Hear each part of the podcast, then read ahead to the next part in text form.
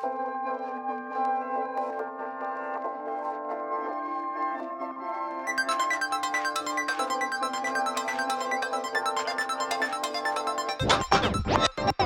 the fuck up!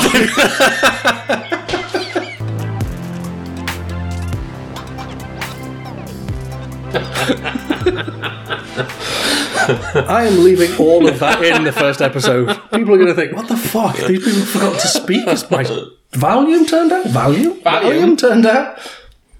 Welcome to the Money Shot Podcast. I've forgotten what our intro is now. We are going to take a look at what's been going on in the business news. We're going to review the strategy behind it and see how you can apply it to your business. My business. Everybody's business. Everybody's business. All of the businesses. What happened in the news this week, Damien? Well, in the news this week, Roger, our company has been in a spot of bother. Now that we're major shareholders. Mega. So Deliveroo, all of their riders, apparently only in London, as we've just found out, are on strike. delivered, yeah. Yes.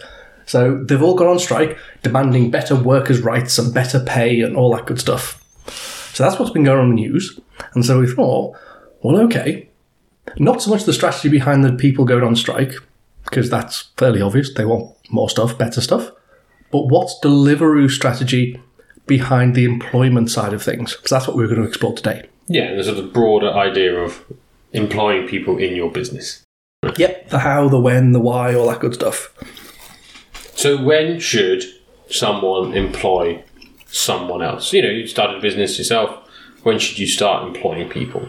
What's your theory? As soon as they become useful for you. Right. How, do, So how, would, a- how would one define that? You should employ someone when they're going to help you scale and it's going to allow you to grow as a business. Hmm. So you bring in human assets in order to effectively sweat the asset so that you can get more return on them. That's kind of the point of a person. It's the same as why would you bring in a system or a computer thing or a robot or whatever? It's because it will cost you less than it will help you make. So it's a fairly straightforward transaction. But we were talking about there's two different types of employees people that do specific things. And then the other type was So well, there's sort of like the like the manufacturing staff side of it, which is like I need a person to do X, and one person does X number of things an hour, or uh, whatever sort of KPIs you give them. yeah. Um, and then there's the other side of sort of like I need someone to help me, like do my do things around the office, or come up with an idea, or come up with a product, or do you know the more nebulous thing of sort of research or Yeah. innovation or, or, or whatever you want to call it. And they're, I think they're the ones we found harder to, Quantify when you bring them on board. which I guess is what you're sort of, you know, if you're the sort of in charge of a business, you're probably the person at the beginning stages are meant to be doing all the sort of nebulous, you know, thinkery. I think for most people, when they start a business, they're doing everything. You are employee number one, and your job is to do all of the things. And it's at what point do you bring other people in? And I suppose that's where you've got, you know, if you're a scalable business, you bring people in pretty quickly and you figure out how to systemize your company so other people can do your job for you. I think your job as the CEO, the founder, whatever you want to call it, everything you do, you should try and make yourself redundant from. Yeah. And that's kind of the attitude of most of your employees you want as well. So if you bring someone in to be like, okay, I want you to, I don't know, put these heads on these dolls as they go past you. It's like, okay, cool, I can do that. And I'll just keep on doing that. At some point, you want that person to be like, well, if we change this and actually get that machine to do that bit and blah, blah, blah, I don't have to do this anymore. So you're like, cool, you're fired. We don't need you. But you're probably not going to do that to the person that's just made you a lot more efficient. You'd probably like, cool, you're promoted. Now do the same thing, make me more efficient in all of these other areas or in just this different area because you've already proven you can do it once. And I think there's certainly with some of like the online virtual assistants, there's a bit of resistance to trying to make themselves redundant because they just see it as I'm paid per hour. So if you ask me to do a task, I will do that task and it'll take me this long. Yeah. And then I'll do the task again because you asked me to do it again. There is no, they don't see any incentive of, well, actually, if I just, instead of spending an hour doing this, if I spend two hours doing X, Y, and Z, I can make sure this task never is a thing ever again. Yeah. And you're like, okay. And I can see from their point of view, you're like, well, that's stupid because I've just cost myself an hour's worth of work every however often. But I think most business owners would be like, that's cool. You've just saved me your salary for every once a week for an hour, whatever. I've now got more money to invest in something else, and I want to be more efficient, more productive. So I'm going to give you money to do the same thing somewhere else. I I think that's exactly. I mean, I guess that's kind of almost the economist's point of view. It's like people are rational and they'll behave rationally, which is like, oh, this person is now more valuable. I will pay them more money. All these kind of things. But Yeah. depressingly, people are awful, and they Well- might just go, "Oh, great, I got, a free off. hour. Yeah, you're fine." Yeah, Well, that brings us on to the capitalism part of it hmm. of what are these Deliveroo people whinging about? And why is it, you know, if they don't like the job, why are they doing the job? I think that's the thing we both stumbled on, which is Hey, don't paint me with your capitalist. no, no, but like there is a fairly solid argument. If you're like, well, if you don't like the thing, don't do it. But there's probably the labour market's not brilliant at the moment, and all these things. But I think it's easy to say, is like from an economic point of view, if that's a bad job and nobody wants to do it, therefore nobody does do it, the only way Deliveroo can make people do it is by offering them more and more money until enough people are like, yeah, okay, I'll do it now. A bit like we talked about the other day about how much can you charge for beer in a pub when things open again. You want to price it at exactly the right level so that you are full and you can't handle any more customers, but low enough so that you are full and you're not putting people off. That's kind of how the labour market should work. You pay exactly what you need to pay to get your staff rota filled, no more, no less. yeah, And from an employee perspective, if you're getting paid less than you think you're worth, you should probably just not do that job anymore. And I guess that's, I suppose, what strikes are. It's them giving them a heads up of like, hey, if you don't change things, we're probably not going to work for you anymore. I, I guess yeah. I, I guess the stumbling block there for me is that like if you've decided that you you're worth more, why go on strike? Why not just go get a better Why don't job? you go get a job? And like that's probably because there isn't something better. Yeah. That's prob- I don't know. Is that the conclusion you have to take? And, and then then yeah, then it is they're striking for a very valid reason, which is like we deserve more, but we kind of only have a fairly nuclear option, which is for us all to leave and be worse off. Yeah. And I suppose that brings us on to the next point of the contract gig economy type thing versus old fashioned, you just have a job for someone, you work there for 30, 40 years. But there's a diff- there's a there's a middle ground, which is full time employment full time employment, with benefits. but in a place that you want to work, but kind of appreciate probably isn't there forever. Or even full time employment in a place you don't want to work, but at least you get full time security of a job and all the benefits that go with it, minimum wage, all that good stuff. It doesn't even have to be that much of a step towards, oh, I've got a lifetime job now. But does gig work actually work in a lot of gig workers' favour? Because I remember they always do these surveys like, oh, gig work's awful, it's terrible, we should stop it. And then most of the people that kick off are like, behave, I like this. It suits me that I can, you know, go to a normal nine to five, but I want extra money, so I'm going to work this job, six till 11. But it's completely up to me as to when I do it and whether I do it or not. I haven't got time commitment that I'm already signed up for. So it works in a lot of people's favours. So do you think the way around this is that over a certain number of hours you should be offered a contract? I think that would work. So like you you, you can deliver all the all you like up to ten hours a week. So almost like if this is your side gig, Then then yeah, then we are going to treat you like as if you don't gig. give a shit and that you don't work for our company. But as soon as you do more than whatever it is, 20 hours, so it's more than a part time job now, it's like, yeah, okay, we need to employ you as. Maybe that's that's the exact thing, which is you know you can't be super flexible both ways. Yeah. You know you can't be like, well, I work four, you know, fifty hours one week and two hours the next because that's really hard to schedule as an As employer. an employer, yeah. And But also you- from a service offering, if you're like, okay, we can provide this service of delivering food to everyone in London, we know we need at least this many drivers. If we know we've got them one week, we don't know we've got them the next week, we have to scale down our offering, which is then going to turn customers away. They're already not profitable, as we know. So they can't afford to be turning customers away. yeah. So yeah, I think that's probably you would have to do it over a rolling period. But say if you work more than whatever part time is, about twenty hours a week, isn't it something like that? I don't know. I, I don't know what part time uh, qualifies as.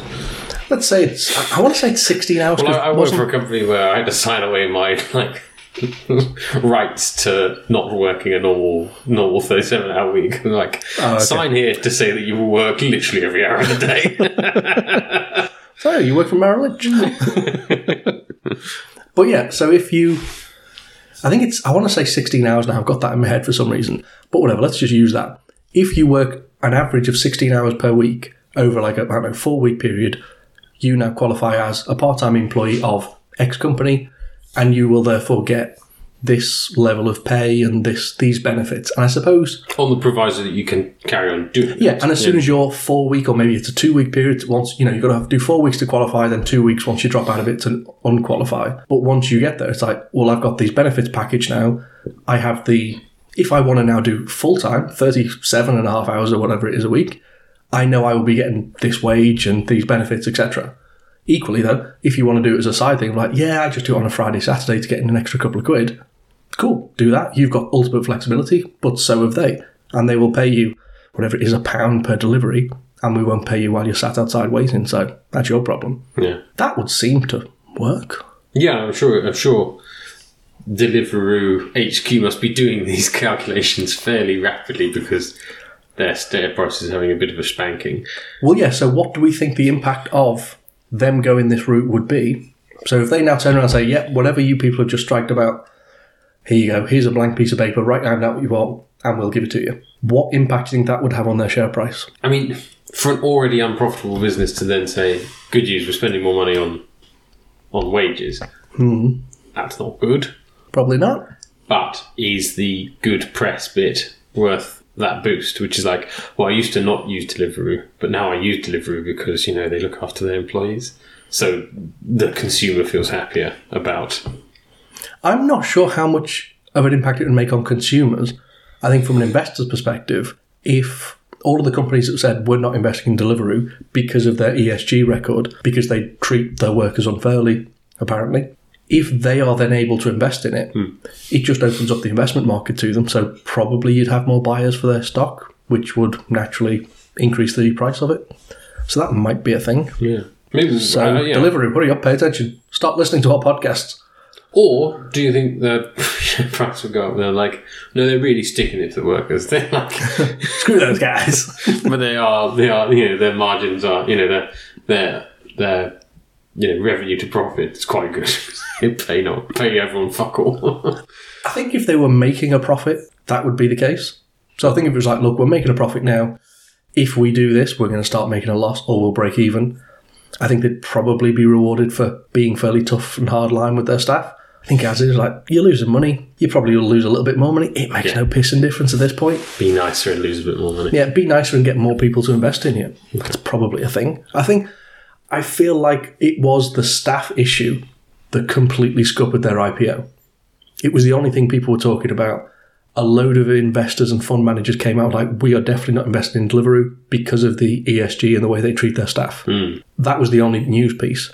It was kind of secondary, like, oh, and also, even though they've just had a year of lockdown, still not profitable. That's probably not a good sign. And then you got the- whoever, yeah, I don't know. yeah, or and whoever it came out was like, yeah, only eh, Deliveroo only works in London. Right. It doesn't work anywhere else. Which you know you could. I think it probably works better in cities, but yeah, I wouldn't like, Deliveroo in the or send ru- nowhere. Yeah, rural delivery where it's one poor bloke in the local fish and chip shop. Yeah. well, yeah, when each delivery takes you 40 minutes or whatever to do and you get a quid a go or something, you're like, oh, probably not going to work here. Okay, I that's a So- very good. Uh, Well, we haven't done how we can apply it for an SME yet. okay, how do we? Um, So we're trying to think about employment and a scalability from an SME's perspective. So when should you take people on? In what sort of contracting nature should you take them on?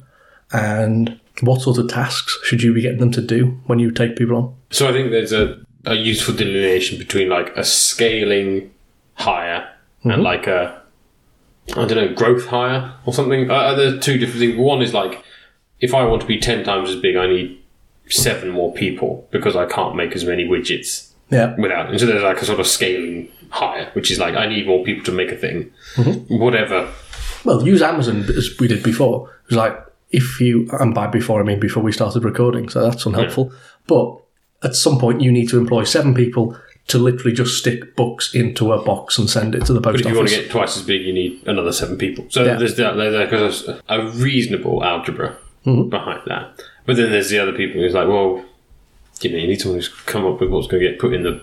You know, what are the product lines we'll stock next, and how we're going to get and they're, they're a trickier hire. I think that's the that's the hard the thing we we we touched on is you know you could contract a bunch of scale hires, which is like I need ten people this month. I don't need ten people next month, kind of thing. Whereas the other one, which is like I need someone to come up with ideas, so you good have to sort of make them full time. And I guess as an SME, you've when you start, you are doing literally everything yourself.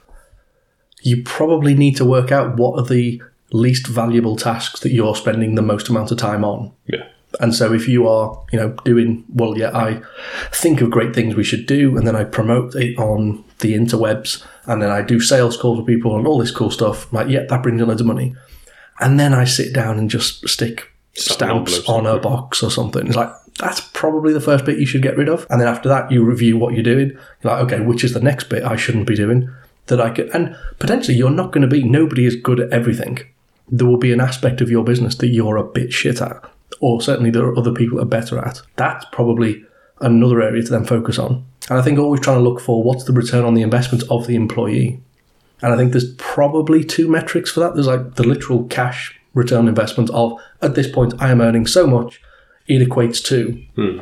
£25 an hour. So if I can employ someone and it costs me £15 an hour to do that job, I should do that because I'm now more valuable than this task is.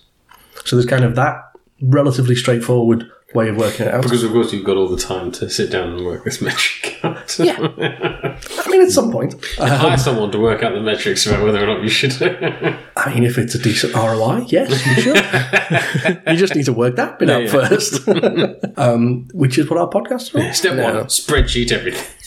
I mean, now you're talking.